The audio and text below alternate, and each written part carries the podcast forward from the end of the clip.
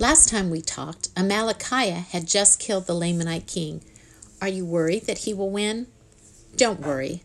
Sometimes it seems like the bad guy will win, but not when you are going up against people like Moroni. Though at this point, Amalickiah is still using his flattering words. This time he flatters the queen of the Lamanites, who was married to the murdered king. She doesn't know Amalickiah killed her husband.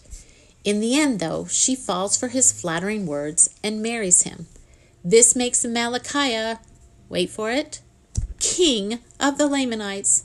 Now he should be happy. He always wanted to be king, and now he is.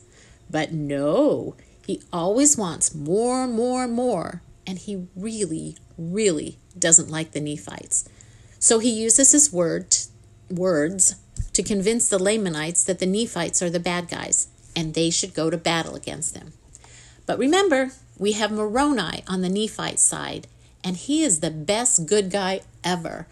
The scriptures say about Moroni, Yea, verily, verily, I say unto you, if all men had been and were and ever would be like unto Moroni, behold, the very powers of hell would have been shaken forever. Yea, the devil would never have power over the hearts of children and men. In other words, he is a great hero because he follows God so well. Hopefully, you can learn more about Moroni later. Moroni doesn't want to go to war, but he knows they have to protect themselves. So while Amalickiah gets his people filled with anger against the Nephites, Moroni had been preparing the minds of the people to be faithful unto the Lord their God. He had been making their cities stronger, so the Lamanites couldn't break in he was so smart that if a city was weak, he put more men there to make it stronger. He had so much faith and knew that God would help them. They did a great job, and sure enough, the Lamanites couldn't get into the first city. It's cool how they protected the cities. They took dirt and built big, high walls that the Lamanites couldn't throw rocks or shoot arrows over. The Nephites were prepared. Now, if Amalickiah had come down to the battle, which he didn't, he wouldn't have cared how many of his people got hurt trying to get into the city, because he just wanted to hurt the Nephites and be king over them. He didn't really care about the Lamanites at all. So they couldn't get into the first city. The Lamanites went to the city of Noah. The city of Noah usually wasn't protected very well, but this time it was. Do you remember Lehi from the Battle of Sidon? This isn't Nephi's father, but I bet he was named after Nephi's father. Well, he is in charge of the city. Do you think the Lamanites could get in there with Nephi and Lehi in charge? No way. They tried. They tried to dig and get rid of the earth walls, but of course, while they did that, the Lamanites could shoot arrows at them. Some Nephites got hurt, but no one died.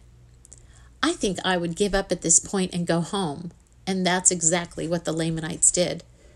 But Amalickiah wasn't very happy with them at all. He was especially mad at Moroni. Now, this part is gross. Amalickiah swore that he would kill Moroni and drink his blood. Yuck! He is obviously too mad to be thinking right. On the other side of the battle, the Nephites were busy thanking God for protecting and blessing them. They knew they had great strength because they were faithful to God people who hadn't had the gospel in their lives were listening to the missionaries and getting baptized. It was a peaceful time for the Nephites. How awesome would it be to be on the side that is remembering God? That is what makes me feel good. The Nephites were happy for quite a while. They kept building up their walls, and people were following Jesus. And then somebody wanted more, more, more. They were called the Kingmen, and they have their own story. But for now, just know that because the Nephites had to worry about the kingmen, they were not as prepared when that tricky Amalickiah decided to attack so he could, yuck, drink the blood of Moroni. The kingmen were so selfish that they refused to fight the Lamanites and even wanted to join them. So Moroni has to take care of the kingmen before he can deal with the Lamanites and Amalickiah. While that is happening, the Lamanites get into the city of Moronihah and kill a ton of people. If only the kingmen had stayed faithful to God, Moroni could have fought off the Lamanites instead of dealing with the kingmen. Instead, the Lamanites go from city to city and take over at least six more cities. That is until they come up with against Teancum and his men. The strip- scriptures call these men warriors because they were so strong and mighty. Amalickiah can't get past Teancum. Yay! And then comes the end of Amalickiah finally. It's night, and Amalickiah is asleep. Teancum and some of his warriors sneak into the camp, and Teancum kills Amalickiah. And that's it for Amalickiah. You know, it seemed like Amalickiah was winning throughout this story, but in the end, he didn't.